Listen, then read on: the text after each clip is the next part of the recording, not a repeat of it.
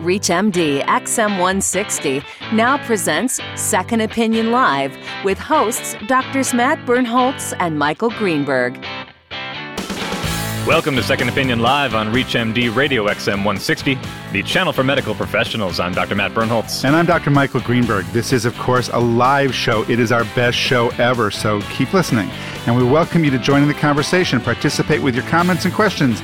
Email us at sol@reachmd.com. You can also tweet us or give us a shout on our Facebook page. And, of course, you can talk to us by phone at 888-MD1-REACH. That's 888-631-7322, but not while you're driving. And today, we'll be bringing you Michael's interview with Dr. Rebecca Tomley. Great interview. Dr. Tomley is a practicing clinical psychologist who heads the nonprofit organization Headwaters, a disaster relief volunteer service founded after Hurricane Katrina that addresses mental health and housing rehabilitation needs of disaster victims. Michael spoke to Dr. Tomley recently by phone when she was in New Orleans for the 5th anniversary of Katrina. They talked about the mental health problems people are still dealing with there 5 years later.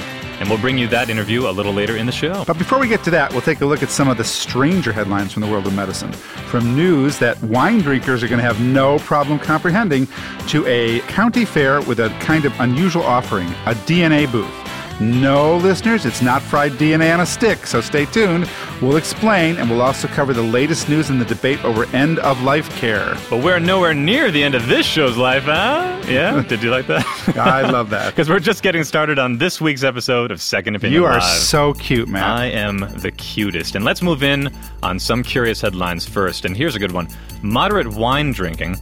Does it sharpen the brain? Absolutely. Absolutely. You may have seen this reported in the last week or so on TV or in the popular press. The claim is that people who drink a moderate amount of wine have better cognitive function outcomes compared to people who don't drink at all, and that goes especially for women. So now, we got to credit the Norwegians for this. They are awesome. Researchers in Norway followed over 5,000 men and women averaging 58 years of age for 7 years and tracked their cognitive function with a range of tests. And those who drank at least 2 glasses of wine a week had lower risk of poor cognitive function after 7 years than people who drank less than 1 glass of wine a week. How do I get into one of these studies? You know? I'm pretty sure you've always been in one of those studies. Women in particular were more likely to test well if they consumed wine at least twice a week compared to women who didn't drink wine at all. Women out there, start drinking. What's really interesting to me is that they still held up after adjusting for age, education, weight, depression, and cardiovascular disease. I mean, every single one of those was like answering a question of mine. I was like, well, what about cardiovascular disease? What about age? But what they did acknowledge, these researchers, is that they did not adjust for other lifestyle factors such as diet, profession, and income level. I mean, this was an observational study, so they couldn't easily do that. And it is possible that the results are based on some moderate people doing moderate things pattern. So on higher income level, do you drink better wine and you live longer? I think it's safe to put that out there, right? But listen, this is not just a throwaway claim. In the last 30 years, there's over 60 studies that have looked at the association between moderate alcohol intake and cognitive function. Many have shown links between light and moderate alcohol consumption and better cognitive function, plus reduced risk of dementia. It's been suggested over and over again that the benefit might be due to antioxidants in wine. Which ties into the whole more expensive wine, more antioxidants, maybe.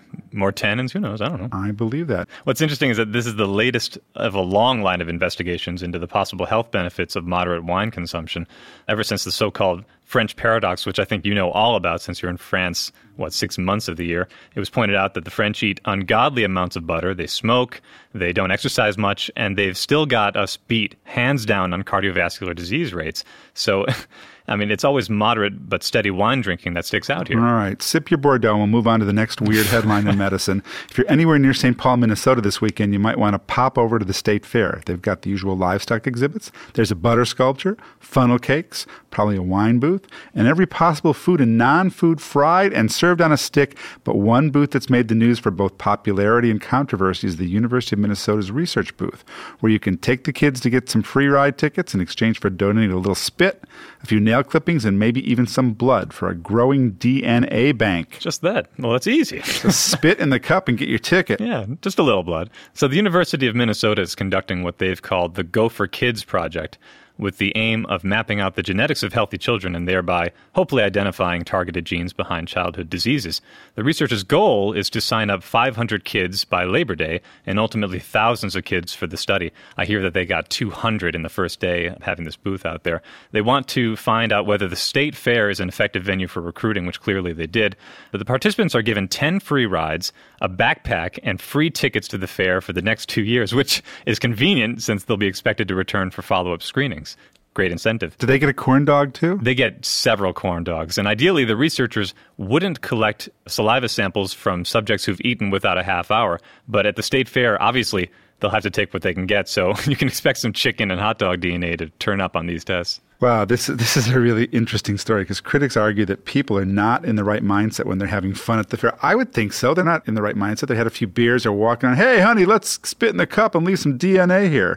So they really should properly weigh whether their privacy is at risk or whether they're truly consenting in full.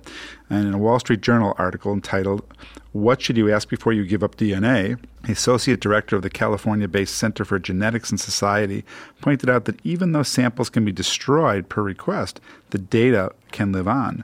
Subjects should ask, who's going to have access to this stuff? And how is it going to be stored and analyzed? Would you walk into a booth and give them your DNA? Well, it would probably take far fewer incentives than what they gave these kids to get me to do it. Yeah, I'm going to be completely honest. If they threw a corn dog in my face, I would give them probably a pint of my blood. I'm watching too many TV detective shows because it's always that DNA that gets you. They're not going to get my DNA.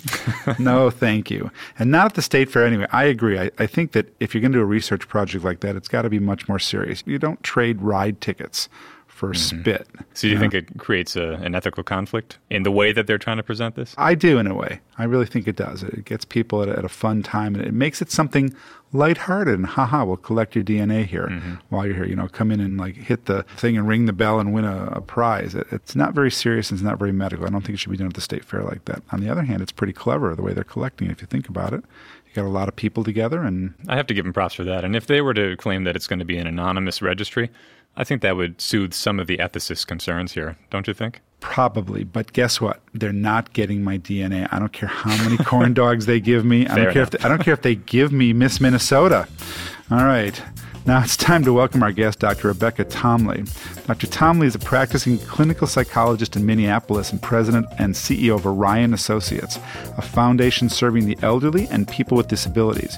She was in New Orleans with the Red Cross immediately after Hurricane Katrina and now heads the nonprofit organization Headwaters, which runs the River of Hope Mental Health Resource Center in New Orleans' 9th Ward. The 5-year anniversary of Hurricane Katrina just passed, and I spoke to Dr. Tomley recently by phone when she was in New Orleans observing that anniversary. Mental health issues persist there as people continue to sort out what happened to them and try to rebuild their lives. She talked to me about what she saw in New Orleans immediately after the hurricane and the mental health situation there now 5 years later. Here's our conversation. Rebecca, welcome to ReachMD. Thank you. All right. Why don't you start by telling our listeners about your background in disaster response and trauma. You've worked with the Red Cross for many years, so give us a little background of who you are. Well, I'm a clinical psychologist. I see patients back in Minneapolis. I specialize in several areas, but I have specialized in trauma response.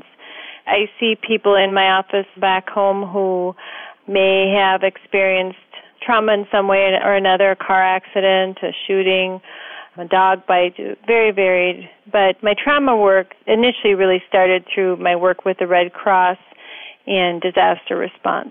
You went to New Orleans after Hurricane Katrina. How did you end up there? I went with the Red Cross as a mental health worker and ended up being assigned to several areas. But ultimately, my longest assignment was to the lower 9th Ward and the upper 9th Ward area of New Orleans, which was one of the areas that was, hit very hard, working with families as they were coming back to see their homes for the first time. When did you get there after the hurricane? How long? Mental health goes in later for some of the direct response, but we're coming in at the end of September, beginning of October. Okay, and what did you find when you got there? What was it like? For me, it was unlike any disaster I had ever been assigned to before, and I had been out on many disasters in my time with the Red Cross. The level of devastation was unbelievable, very difficult to see. But I think the thing that stuck with me the most, or what was the most different, is that you could see that the services coming in would not begin to meet the needs of the people here. Can you be more definite about that? Like, were we talking about physical services or the mental services that you were looking at? You know, at the point you're coming in with the Red Cross, you're still doing basic needs service, whether it's, you know, providing mental health while you're on a Red Cross truck delivering meals, or you're providing mental health support when people are trying to find shelter. The Red Cross has mental health workers in all the shelters, but you could see that the amount of services in terms of even people getting those basic needs met was not happening. The area I was working in, we were still going door to door trying to make sure that people who had either come back to their home were having food and water, or there were people there that still had stayed in their homes, and there were people there that were looking for family members that were deceased or never made it out. Now, I know this was probably, or was it? I'm assuming this was probably the largest disaster you've ever been at. It would have been the largest. I mean, I worked with September 11th, that disaster, but this was certainly in Oklahoma City. I mean, I guess largest in terms of number of people affected, I guess directly, yes. How was it different from the other disasters, or was it for you?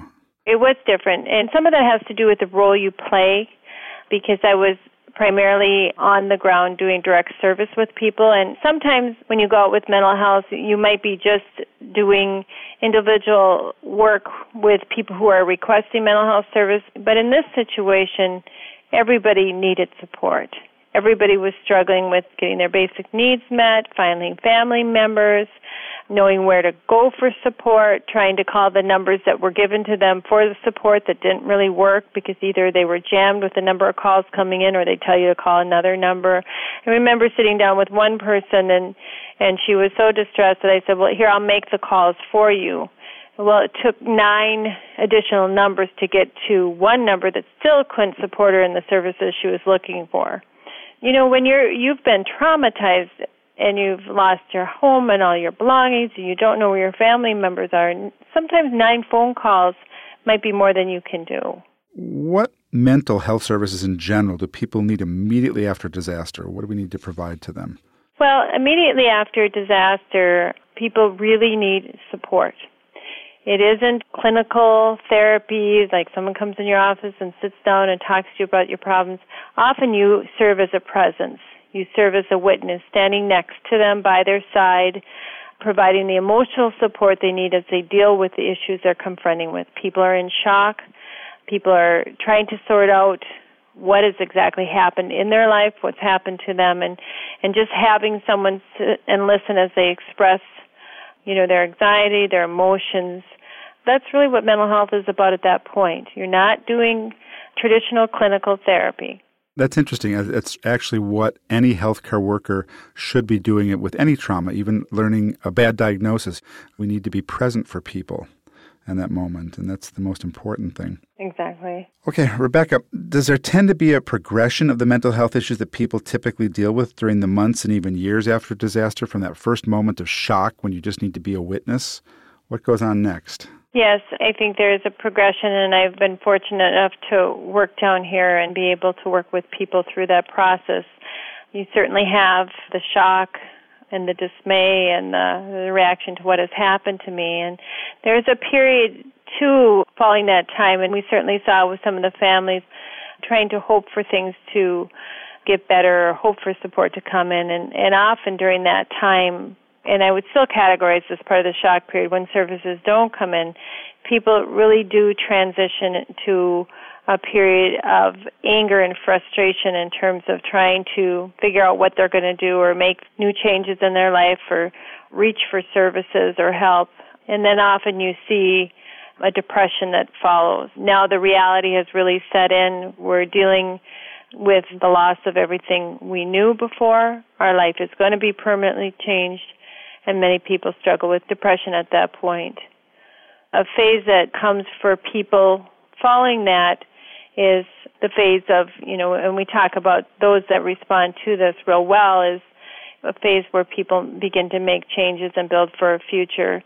To move into that adaptation phase or a coping phase, people typically needed to have some resilience in the first place. People who have more resilience tend to have some characteristics or support systems around them that help them make those adaptations. But there are also people, too, that are not able to cope and adjust. And those are the people. It's not everybody who is affected by the hurricane. It's actually a smaller percentage of people, but those are the people who truly end up suffering from more longer-term disorders, such as post-traumatic stress disorder. If you're just tuning in, you're listening to Second Opinion Live on ReachMD XM 160, the channel for medical professionals.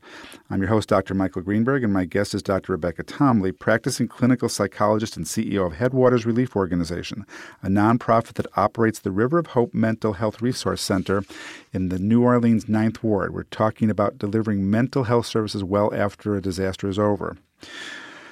Tell our listeners, please, about the Headwaters Relief Organization and how that organization got started and got involved in New Orleans.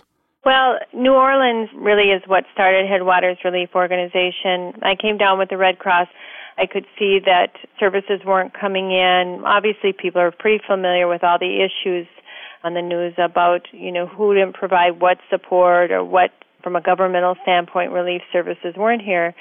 But it was apparent that services weren't coming in. And I went back to Minnesota and had actually met a pastor in the Ninth Ward area I was working with. And I could see that this is a very poor area. It's primarily an area of African Americans. And it was one of the hardest hit areas. And I could see that services weren't coming in.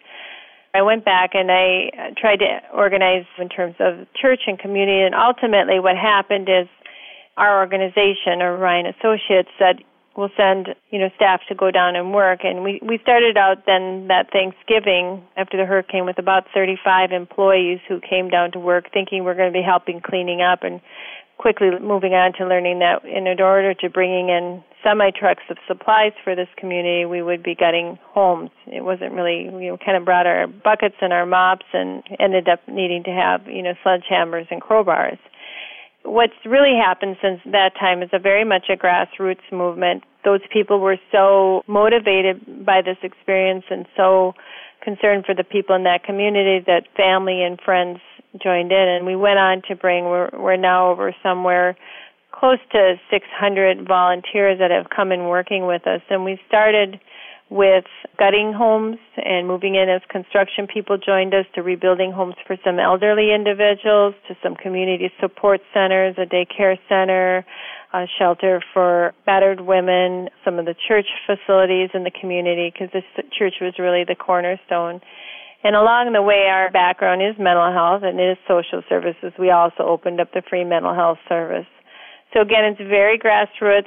The organization is a nonprofit, and any funds people have given us goes directly to services there. But it is an organization made up of regular folks that have chosen to volunteer and give their time to this community. We have volunteers from about 8 different states now, and actually we have even had volunteers as far away as from Germany. Can you give us a website address in case any of our listeners want to help or get involved? Yes, certainly. They can look us up at headwatersrelief.org.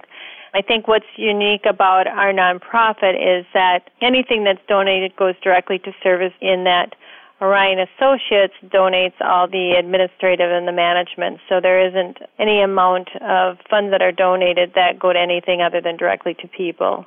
And that's been true, and that Headwaters has now, we end up working at disasters locally. So while we've maintained our presence in New Orleans for the last 5 years, we've also served in disasters in Minnesota, in Iowa, in North Dakota, and now in Haiti as well.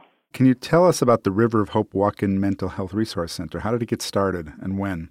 Well, it got started about a year and a half, so after the hurricane. So it's been in operation about 3.5 years now. Actually, one of the first buildings we gutted, it's a church building by New Salem Baptist Church in the Upper Ninth Ward. And we started it because, as we talked earlier about the phases people went through, as people were really looking at the reality of what their life was going to be like now, the mental health, significant mental health issues began to emerge. We had the capacity in that we are a social service agency, we have psychologists, we have social workers, we have mental health support available. In early on, a lot of the work we did, we think of it as triage work. Often people were suffering or having difficulties, but it had to do with access to service. So our staff could come in, be emotionally in great shape, hopefully, if they're coming here, and sometimes just sitting down with a person and helping them figure out, you know, where can I go now that my drugstore doesn't exist anymore, and how can I get my medications when all my records are gone, or where can I go to a food shelf, or where can I get clothing? It's a lot of the services that we were doing initially. Now we're doing more traditional clinical work in the sense that we're dealing with people who have struggled with serious issues such as, you know, I use this person as an example of the level of trauma, a man we've been seeing for several years who in the hurricane was trying to get out of that area carrying his granddaughter, was not able to hold on to her in the flood waters.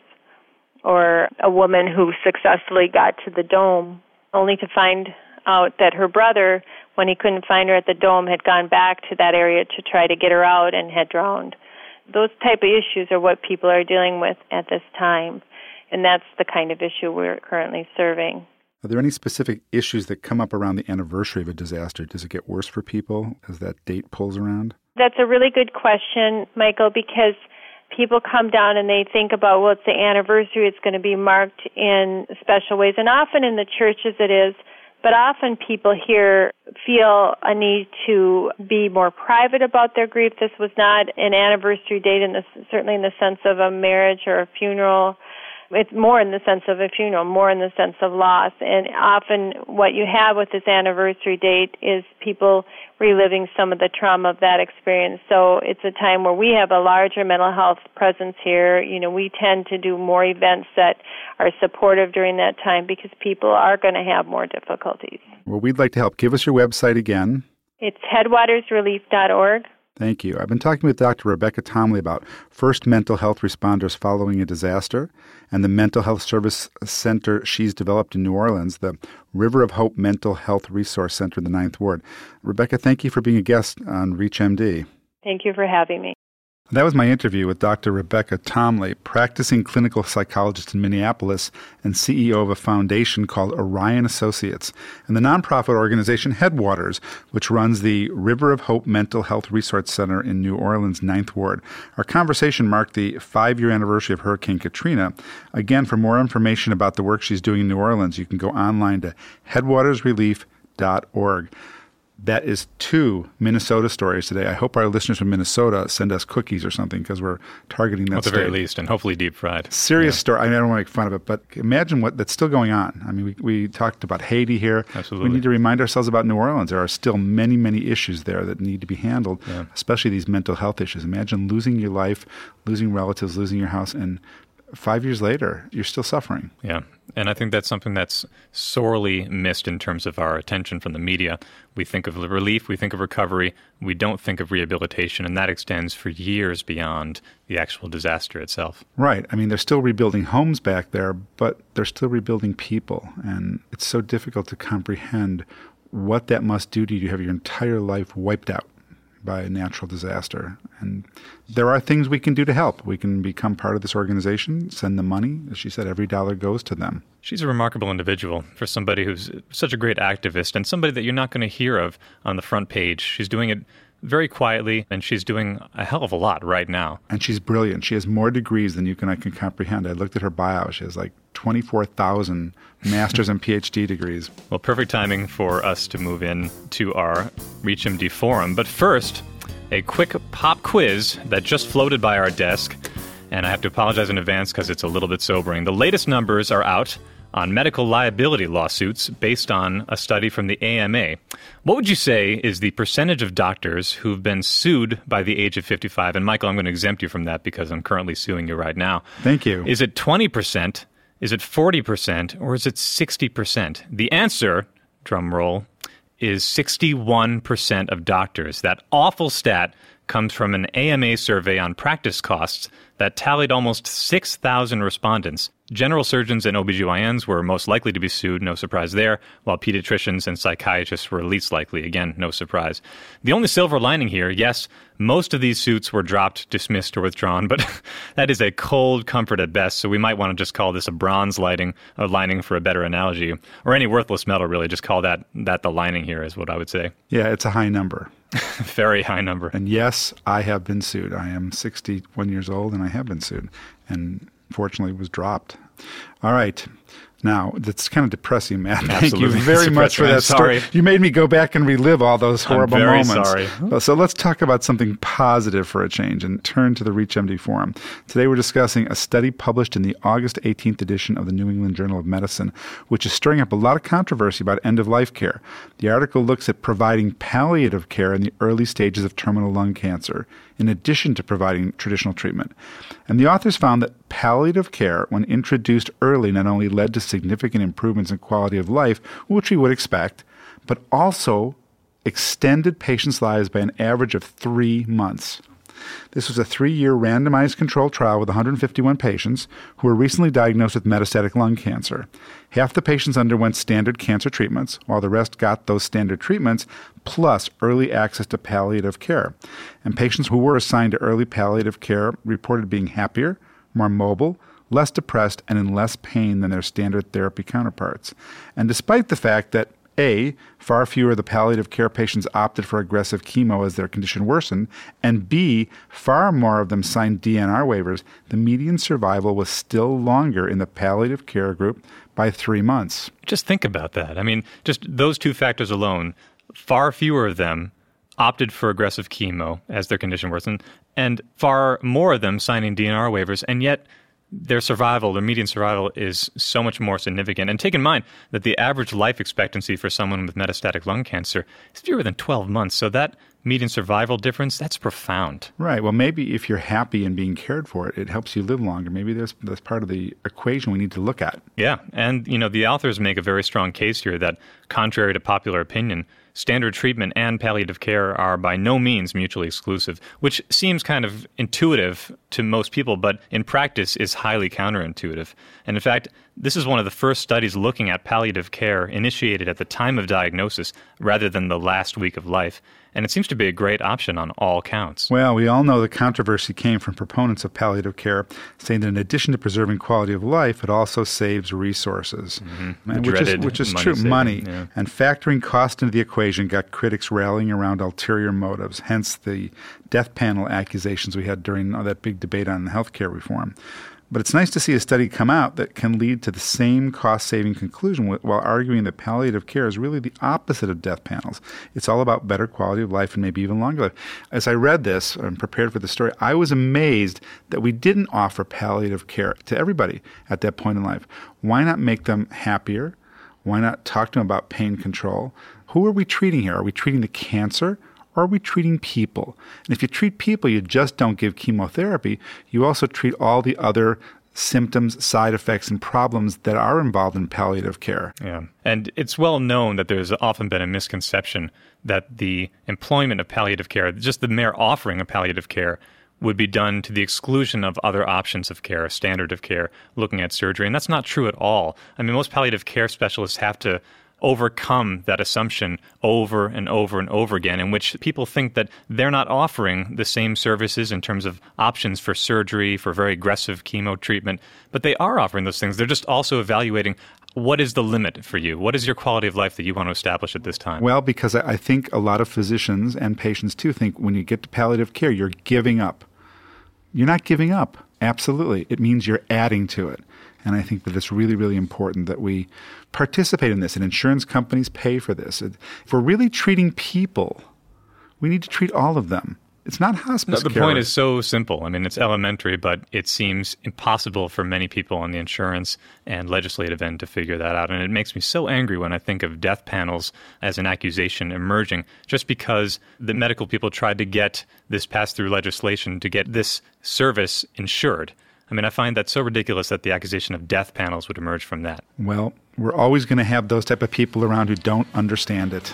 Well, I think that is going to, on a very silver lining note, I think that is going to wrap it up for us today on today's show. I am so sorry to our audience for putting out there the stat on the 61% of lawsuits, but it had to be done. And I think we're going to have to sic one of them death panels on malpractice lawyers just to get even. and see what happens. So stay tuned. Thanks for listening. Until next time, I'm Dr. Matt Bernholtz. And don't forget New Orleans and Haiti and Pakistan, and keep drinking your wine like we do all during this show. Thanks to Tony and Paula in the control room.